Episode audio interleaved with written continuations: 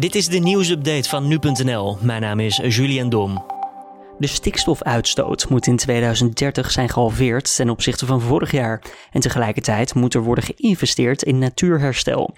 Alleen dan kunnen de doelen om de natuur voldoende te beschermen worden gehaald. Dat stelt Johan Remkes maandag in zijn eindrapport met advies aan het kabinet voor de oplossing van de stikstofproblematiek. De doelen moeten wettelijk worden vastgelegd en het kabinet wordt opgeroepen om met een voortvarende aanpak te komen. De Nederlandse Bank voorziet een diepe economische crisis als gevolg van de coronapandemie.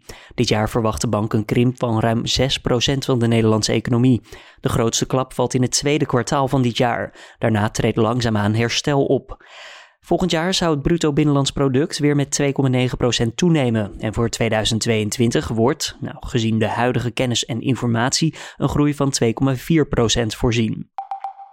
Tegen rapper Aquasi is aangifte gedaan vanwege een toespraak die hij tijdens een Black Lives Matter demonstratie in Amsterdam heeft gehouden. Er is aangifte gedaan van het aanzetten tot haat en geweld.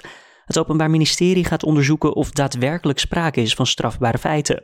Aquasi zei op Tweede Pinksterdag in zijn toespraak dat hij Zwarte Piet hoogstpersoonlijk een trap in het gezicht wilde geven. Zijn management meldde zaterdag dat zijn woorden moeten worden gezien als oproep tot verzet en niet een oproep tot geweld.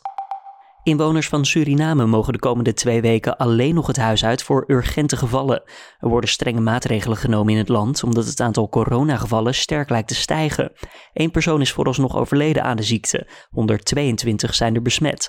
Door de maatregelen mogen mensen nu één keer per week boodschappen doen. Op welke dag, dat hangt af van de eerste letters van iemands achternaam.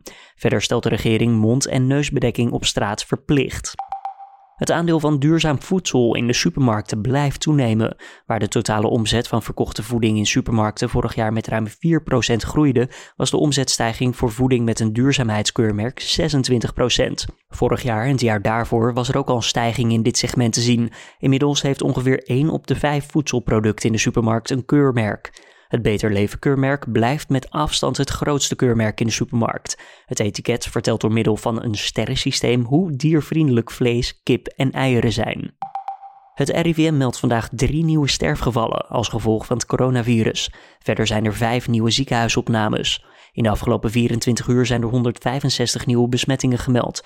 Het aantal besmettingen lijkt toe te nemen doordat iedereen met corona-gerelateerde klachten zich inmiddels kan laten testen.